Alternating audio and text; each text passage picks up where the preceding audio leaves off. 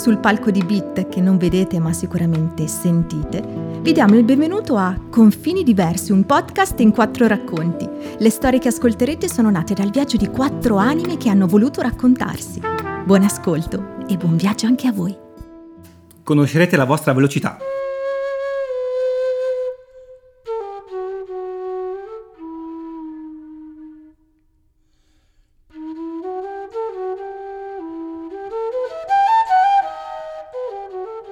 Quest'estate ho fatto la via Francigena a piedi da solo.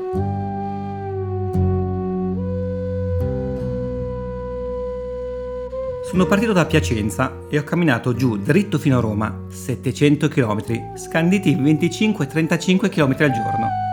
700 km in cui ho visto tanto, sofferto molto, divertito di più e scoperto senza comparativi di maggioranza.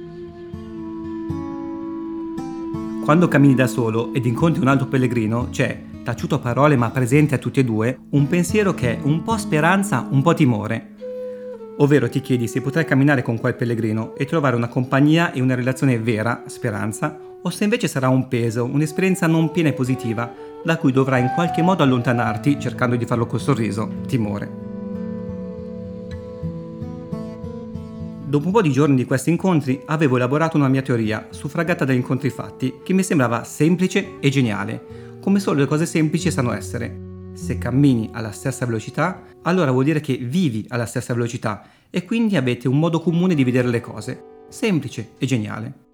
Avevo testato questa mia teoria sia con Jacopo, con cui mi sono trovato da subito bene e abbiamo fatto molte tappe insieme, parlando per ore, come se ci conoscessimo da sempre, e sia, come controprove, con altri pellegrini evidentemente antipatici, che erano o troppo lenti, mio commento, che palle al piede, o troppo veloci, sempre mio commento, ma non si godono nulla questi. E qui c'è da considerare che giudichiamo tutti in funzione del nostro modo di vivere, senza pensare che magari siamo noi le palle al piede per loro o non ci godiamo nulla nel loro modo di vedere le cose.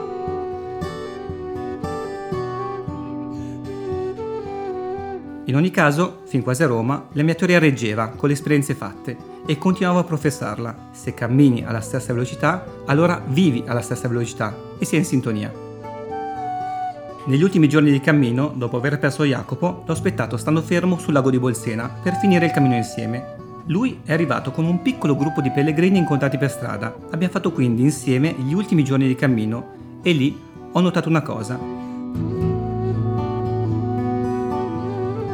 Marcella, unica ragazza del gruppo, era oggettivamente più lenta di tutti, ma la mattina io non mi mettevo in testa a tirare il gruppo, ma stavo dietro con lei e parlavamo di quello che ci suggeriva il cammino o delle nostre vite. Nella dimensione sospesa di quell'esperienza, in cui l'altro è sconosciuto ed intimo insieme, ci siamo trovati a parlare di noi.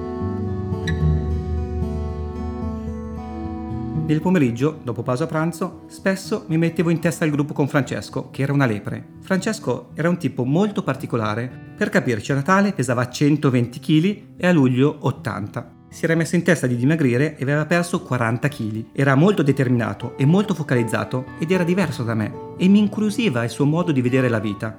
Allora mi mettevo al suo fianco. Io tiravo un po' di più il passo di quello che forse avrei fatto da solo. E forse lui un filo rallentava, non lo so, ma i pomeriggi li passavamo così, a camminare e parlare insieme.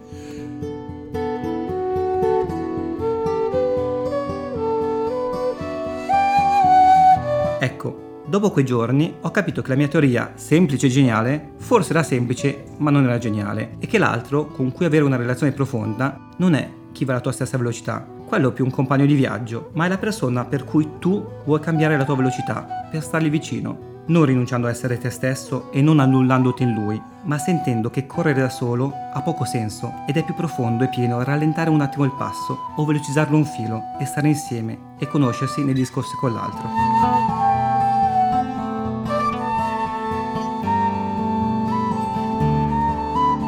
Poi, se anche l'altro sente lo stesso e modifica il suo passo per stare con te, sarà incontro duraturo, in cui troverete il vostro passo e sarà una nuova esperienza, se no, dopo un po', uno dei due si stancherà e riprenderà lentamente il suo cammino. Ma quando ti incontri, beh, speri che quell'incontro duri di più di una sola tappa.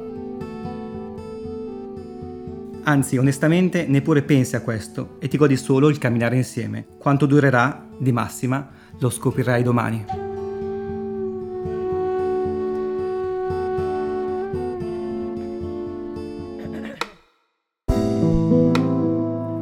Segui le prossime puntate di Giona, Santina, Sara e Steve su confinidiversi.it oppure sulle principali piattaforme in streaming di podcast e musica.